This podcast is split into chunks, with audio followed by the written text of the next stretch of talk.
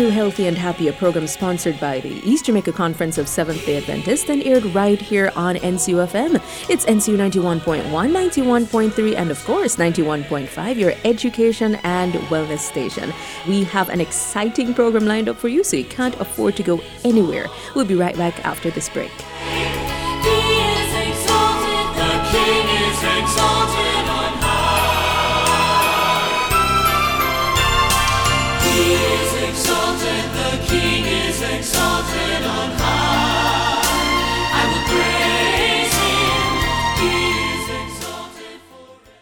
Thank you for keeping it locked to Healthy and Happy right here on NCUFM, NCU 91.1, 3, and 5.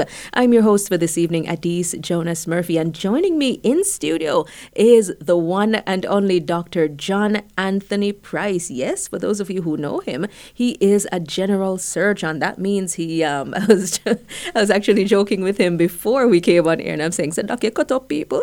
Well, he'll tell us a little bit more as we focus on the topic peptic ulcer disease. We're transitioning to issues of the stomach. So, of course, who better to help us than our general surgeon in studio, Dr. John Anthony Pryce. Welcome, Doc. How are you? Thank you so much, Adisa. I'm doing great. Thanks for having me. Wonderful. Uh, we were joking, you know, having a light moment before we came on. Um, and I was saying, say, cut up people. And I was sharing with you that my chicken experience, you Yes, know, me cutting chicken and seeing what was inside the chicken for the first time in my life. You, you have to deal with, uh, you know, getting on the inside Yes, of persons. How's that experience been for you? you know, it's never really bothered me, Adisa. I mean, even from med school times when, you know, we have a little blood taking experience, and sometimes when people are taking blood, they pass out and Oh, stuff. It's never Lord. been something that's really bothered me at all. Jeez. Always been comfortable with the idea, um, and always something I wanted to do. Oh, wonderful. Yeah. Well, um, you know, there must be the strong among us. So I'm happy about that. Uh, what is it that led you into medicine, Doc? Ah, wow. Well, I've always just had this passion for helping people, and I was really drawn to health part of it. And I was kind of also drawn to the sciences in high school. And after completing the sciences, putting everything together, I like, why not medicine? And I've really enjoyed it. You know, I've really mm-hmm. enjoyed that aspect of being able to help people in terms of their health. Mm-hmm. Uh, something I'm quite devoted to and continue to pursue. Mm-hmm. All right. You know, now is a great time for you to just shout out your, your alma mater. so I'm going to give you an opportunity, like, you know, a couple of seconds to just say hi to the folk at. Well, you don't know. I have to say hello to all those at Campion College. Thanks to all the teachers there. And then, of course, the University of the West Indies, Mona mm-hmm. campus. Pelican, always. Yes, yes, yes. I mean, no offense to my NCU family, I'm just saying. all right, so peptic ulcer disease, PUD. What is this all about, Doc? Talk to us. All right, so peptic ulcers are really defects that are located mostly in the stomach and in the duodenum. And this is usually caused by an imbalance in essentially the aggressive parts mm-hmm. and the defensive parts. Okay. So the stomach has various cells and it produces acid which aid in the absorption of the food that we eat. Mm-hmm. And so it also has some protective mechanisms which help to protect from that same acid. And so usually when there's this imbalance between that acid production and then the defensive mechanisms of the stomach, there can be some breakdown of that barrier and it forms these defects which we call ulcers. Mm, yeah. And I, I know for those of you who are listening uh, to this and you may have been diagnosed with PUD, peptic ulcer disease, it's quite painful, can be quite painful. But let's look at the causes though. Um, is it true that um, if you don't have a regular eating pattern, this leads to it? Yeah, so that is something that has always been speculated, um, and to be honest, is just some very small studies that have been done on it. A couple of them do, however, confirm that yes, irregular eating habits or deviating from your meals regularly um, do contribute to the development of peptic ulcers. Um, but the main causes that we've found which cause peptic ulcer disease are a special bacteria in the stomach called Helicobacter pylori, also Mercy. called H. pylori for short. Yes. so just just kind of repeat that, because I'm learning too. So, Yes, um, yes, go- yes. break that down into 10 syllables. no problem. So that's called Helicobacter. That's the one word there. That's the first word. And then pylori. Oh, mercy. All right. So just call Uh, it H. pylori for okay, short. Yes. Um, so that's a bacteria that was discovered and that's present in, you know, almost half of the world's population, a little over half of the world's population. Here in Jamaica, estimated probably about 60% of the population does have that bacteria residing in their stomach.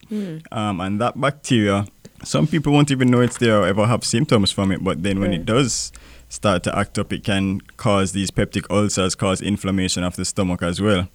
Um, another significant contributing factor is the use of what we call NSAIDs, which are those painkillers that people take a lot for like arthritis pain, musculoskeletal pain. So we're mm-hmm. talking about like your Advil, your Cataflam, your Voltaren. Oh, wow. Those are NSAIDs. Mm-hmm. And so what those actually do is block a particular hormone, um, which is responsible for maintaining maintaining a lot of those defensive mechanisms of the mm-hmm. stomach. And so when it blocks that hormone, a lot of those defensive mechanisms also get broken down or stop working and predisposes the patients to form ulcers. Um, let, us go back a little bit. You mentioned the H. pylori bacteria. How does it get there? Like, is that we just persons are just born with it, or is it consumption of food over a period of time? You know, with bacteria in it that transfers to the stomach. How yeah, does that so? I mean, sometimes it is from the young age during birth, but also just in close contact with people. Mm-hmm. Wasn't sure exactly how it gets there per se, but just in contact with people who have H. pylori, you can get H. pylori as well. And so there's it's known to have like increased incidence even among those gastroenterologists who may be doing regular scopes um, on people looking into their stomach. Those people have a higher incidence as well. Right. Um, and then it's just present. Yeah. Interesting. Now, you're a doctor, and um, the good thing is we have the opportunity now in this conversation to kind of um, get into your doctor's chair. So, when somebody comes to your office to see you and they're describing symptoms of peptic ulcer disease, you will want to, of course, ensure that your diagnosis uh, fits or matches their symptoms. So, Right. walk us through how do you diagnose somebody who seemingly has symptoms of this disease? Right. So a lot of times these patients will come in just complaining of this discomfort in their abdomen, this pain in their abdomen, which is the most common symptom. Mm-hmm. So this pain is usually localized to the upper part of the abdomen, usually in the middle, s- where we call the epigastrium. And mm. so they have this pain there, sometimes burning in nature. And then it's usually described after meals. Um, depending on the presence of the where the ulcer is located, whether it is in the stomach or the duodenum, the timing of the pain after the meals tends to vary. Um, sometimes the ones in the stomach can come on very soon after the meal, sometimes even before. And the duodenal ulcers tend to take a little while, a couple of hours after you eat for the pain to start. Then there's also those patients who may feel nauseous with it. Um, And then there's those subset of patients who may have complicated peptic ulcer disease. In terms of ulcers can sometimes bleed, so they may have vomiting with blood being passed. Sometimes they complain that they have this black tarry stool that is being passed, and that sometimes represents a bleeding ulcer. So you have to ask these kind of questions to see. Wow. Well, you just hinted at it a little bit. Um, some of the signs and symptoms. Let's get full force into into looking at some of the signs and symptoms of uh, PUD, peptic ulcer disease. Sure. So, like I was saying, the most common symptom really, really just be what we call dyspepsia, which is just this vague epigastric discomfort or pain which the patients will complain with um, in relation to meals. Um, there may be associated nausea, some may have vomiting as well. The vomiting, if the ulcer is bleeding, may also contain not just the food that was eaten, but also some blood in the vomit as well.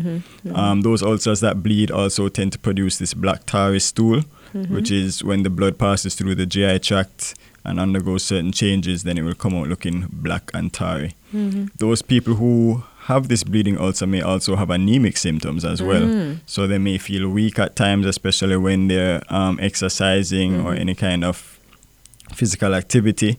They may feel easily fatigued. Uh, so you usually examine them as well, check their mucous membrane, see if it looks pink or pale, to see if they have any anemia. And then they have complications of peptic ulcer disease. One of the more severe complications, apart from bleeding, is also what we call perforation, where the ulcer may actually erode right through the wall of the stomach or the duodenum. And Wow. those patients will usually present in severe abdominal pain, um, usually maybe initially located in the epigastrium but will generally spread to the remainder of the abdomen, may have associated vomiting as well. Um, and those usually will present to the hospital Right. and But that usually happens over a period of time, though. I mean, the the pain would, I imagine, start out a little bit faint and then it, it metastasizes and, and gets severe. Or is it that there can be a sudden onset of just severe So pain? there can be that sudden onset. Um, Mm. Usually, if you delve into the history a little more, they will tell you that they have been feeling this on and off kind of pain in the Mhm. background that they kind of ignored. Mhm. But then that pain would usually come as a sudden onset pain. Mm. Wow. All right. Well, for those of you who are just tuning in, I'm having a conversation with Dr. John Anthony Pryce. He is a general surgeon. Yes, that means he, he cuts people, right? He's a general surgeon, and we're, we're talking about peptic ulcer disease. So, of course, we've defined uh, peptic ulcers. We've looked at the causes and also uh, how we go about diagnosing it. But, you know, we just spoke about some of the signs and symptoms, and I, I want to reiterate for those of you who are just tuning in. Um, of course, the uh, the presence of the abdominal uh, discomfort in the upper. Let me sound like a doctor. Doc, the upper gastric. The um, upper abdomen or the epigastrium. The Almost make it epigastrium. to right. So in the upper stomach, you know, um, some individuals may present with uh, vomiting, uh, vomiting blood. Uh, you know, so so the vomit may appear red or black. You know, along with the, the contents that uh, were consumed, uh, dark stools or you know blood in your stools. Yeah. In addition to that, some persons may also present with anemic symptoms. So you may feel faint from time to time. Um, but doc, what about unexplained weight loss, appetite changes, and even perhaps trouble breathing? Are those? Yes, definitely. So I mean, when you're when you're considering peptic ulcer disease, you have these warning signs that you also need to ask about and think about.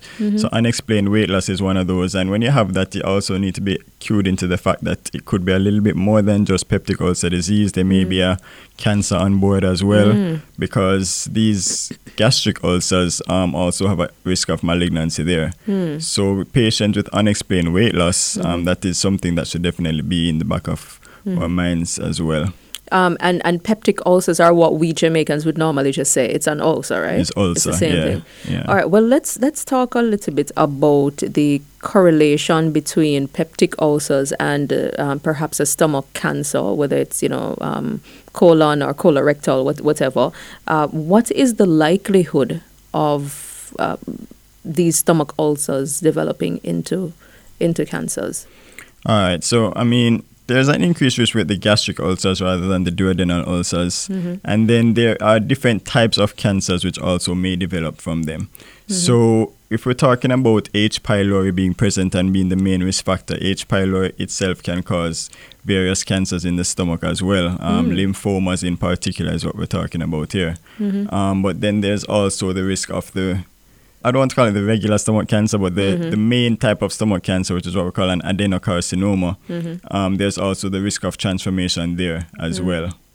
So usually, if we do find an ulcer, we like to biopsy it to always check for the presence of any changes in those cells, if there's any changes to malignancy as well.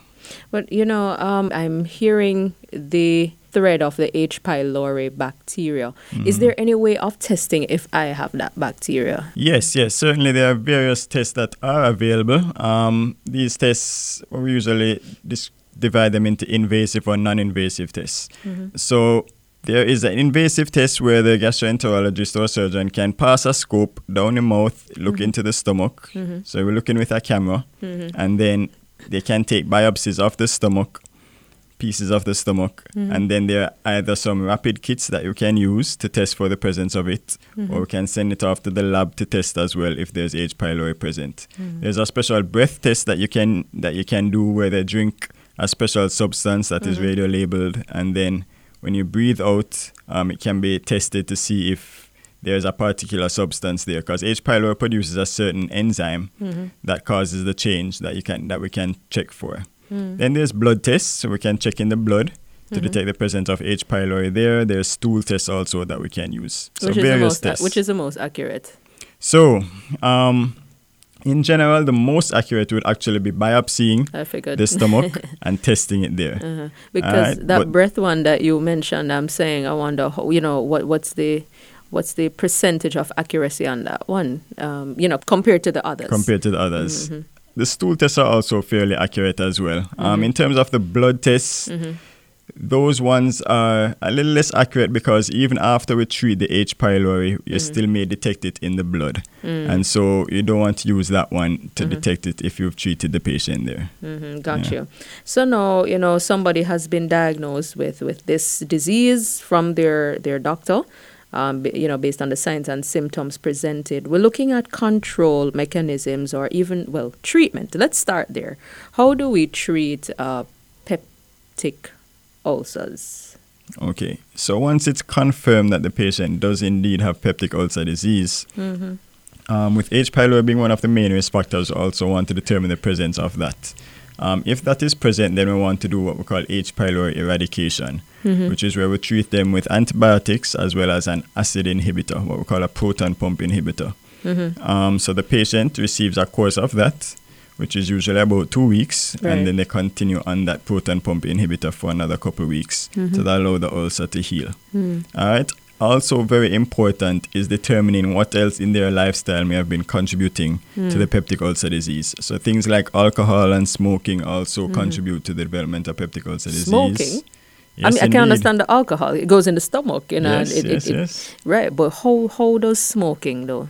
So yeah, I mean we have to remember that smoking in itself is also a systemic disease and can affect any part of your body. Um, Right. Mm-hmm. and smoking can cause various changes. So in terms of those defensive mechanisms of the stomach I was talking about, it can destroy the lining of that stomach, for example, and Mm-hmm. I decrease blood flow to the area to prevent healing. Mm-hmm. Um, so smoking can contribute in that way. Mm-hmm. Now, various amount of the studies on smoking and alcohol, some have been inconclusive, but they are still regarded as contributing factors Mm. um, to peptic ulcer disease.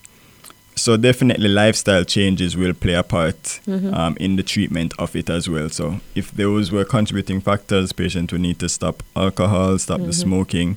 Um, with the NSAIDs also being an important risk factor, Mm-hmm. um, they would have to come off the NSAIDs. We try to find alternative painkillers for them if they are dependent Mm-hmm. on painkillers. And if they have some patients who are really NSAID dependent for their pain, those people will definitely have to continue on a proton pump inhibitor to decrease the acid production in the stomach. So, is it safe to say that peptic ulcers can be cured? Yes. Okay. Oh, wonderful. Because uh, you know sometimes, you know, we we are told, well, you know, they can be treated, and with changes over a period of time, you know, the quality of life is enhanced. But is there a total cure? I just wanted to to have an idea uh, of that. No, I'm I'm sure that this is an area that you, of course, you're very familiar with because of your course of not only study but practice. Individuals, how often do they present? Let's say on a scale of one to ten in your practice, how often do you see individuals presenting with this kind of symptom? Because I want to just have an idea of how uh, our population in a broader sense, how it affects our population in a broader sense. So, Right. So, I mean, in my practice and a, as a general surgeon, I will tend to see the more complicated aspects of the peptic ulcer disease. So, we're talking more like the bleeding and perforation when those patients come to the hospital. Um, but in general practice, um, then you will tend to see those patients who have the milder symptoms. Um, and stomach complaints tend to be very common among the Jamaican population. Um, whether it is due to peptic ulcer disease or something else, is where you have to kind of zone in um, because people describe their stomach as varies from their chest coming all the way down. So people tell you have stomach pain, and we ask them to point, they're pointing all the way up in their chest, almost Oh, pointing wow. to their neck. So you uh-huh. have to kind of differentiate what this stomach pain is. Right. Um, and then when you kind of localize it now to the actual abdomen and upper part of there, mm-hmm. then you kind of need to differentiate if this is real peptic ulcer disease, if mm-hmm. is if this is this just gastritis, which is just inflammation of the stomach, mm-hmm. versus other things like gallstones, etc., which can also cause similar pain. Um, so that is where the the differentiation will lie. Um, somebody's listening right now who perhaps uh, has been diagnosed with this particular uh, issue, this particular disease. Uh, what what words of encouragement do you have for such a person? Um, well, I would like to say if you were diagnosed with it, don't worry. Um, there is hope for sure. Um, it's not something that is permanent. If you continue to follow the lifestyle modifications, take the medications that are prescribed, it's not something that you have to live with in pain. Um, ulcers do heal. and you can be pain free of those ulcers. You know, Doc, something popped into my mind. I know you're a you're a general surgeon, but uh, apart from the antibiotics, that would be a non-surgical form of treatment. Are there any other non-surgical form of treatment uh, that would assist in healing one who is diagnosed with peptic ulcers? Yeah, so I mean, other than antibiotics, what I was mentioning was these acid inhibiting agents, what we call proton pump inhibitors, which are the more effective forms um, of acid of acid inhibition in the stomach, um, and that is that is a crucial part of the management as well. Um, so the acid inhibitors, as I was mentioning, remember the the more that definitely hmm. predisposes to peptic ulcer disease when there is this acid hypersecretion in the stomach as hmm. well. Um, so we want to cut back on the amount of acid in the stomach mm-hmm. that would be toxic to the mucosa there. Um, and once that acid cuts down, then the stomach and the mucosa will have a chance to heal, and the ulcers will have a chance to heal. So, if you're diagnosed with an ulcer, in addition to the antibiotics, usually you put on an initial six-week course of these proton pump inhibitors to allow the ulcer to heal. And then at a further stage, they're reinvestigated with another endoscopy to confirm that the ulcer has healed. Okay. Um, I, I know, you know, many persons who are from the rural parts of Jamaica are listening, right? And even some of our older audience as well. And they're thinking, well, you know, this, this, this, me not really like the pills and the antibiotics and all these kinds of medication. You know, I can whip up some home remedy for peptic ulcers. Uh, uh, what, what's, what's your take on that? Home remedies for um, peptic ulcers? for peptic ulcers? Well, um, let me say that nothing. I am not against home remedies and herbal herbal remedies and stuff like that in general for any medical condition. Um, but you have to be careful with a lot of these substances because we don't always know the full effects of them. Um, in terms of home remedies, a lot of times for these stomach complaints, people tend to be drawn to milk and things like that, which actually will provide um, ease in the pain because Right. the milk will help to neutralize some of that acid The there. acid, mhm. Um, so they will find some relief. But however, in terms of also healing in itself, it will not necessarily contribute to that. Well, I mean, I definitely have learned a lot from this topic and this discussion. Dr. John Anthony Pryce, General Surgeon. Yes, peptic ulcers was our focus this evening. If you're just tuning in, man, you missed an exciting discussion on uh, peptic ulcer disease. But not to worry, it's a three part uh, series that we have begun today. Of course, focusing on peptic ulcers. Next week, we're going to be focusing on another interesting issue of the stomach. You can't afford to miss it. Doc, thank you so very much for your time. Thanks You're for welcome. for being here. And um, is there anything else that's critical that you think that individuals with this particular disease should know before we wrap up?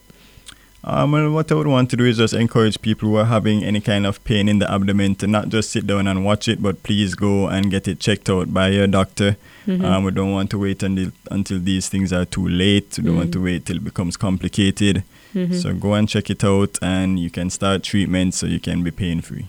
Wonderful. Thank you so very much, Dr. John Anthony Pryce. And thank you too for joining us right here on Healthy and Happy. It is your education and wellness station, NCUFM 91.1, 91.3, and 91.5, only on your FM dial. Want to thank our engineering studio, Brandon, Brandon Daly. Thank you very much, sir, for allowing, uh, yes, us to have clear sound and audio and everything. You know, we appreciate it.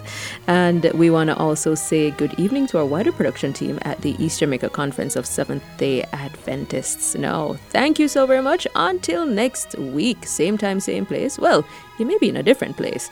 But of course, we'll bring to you healthy and happy again. I'm Adisa Jonas Murphy. God's richest blessings.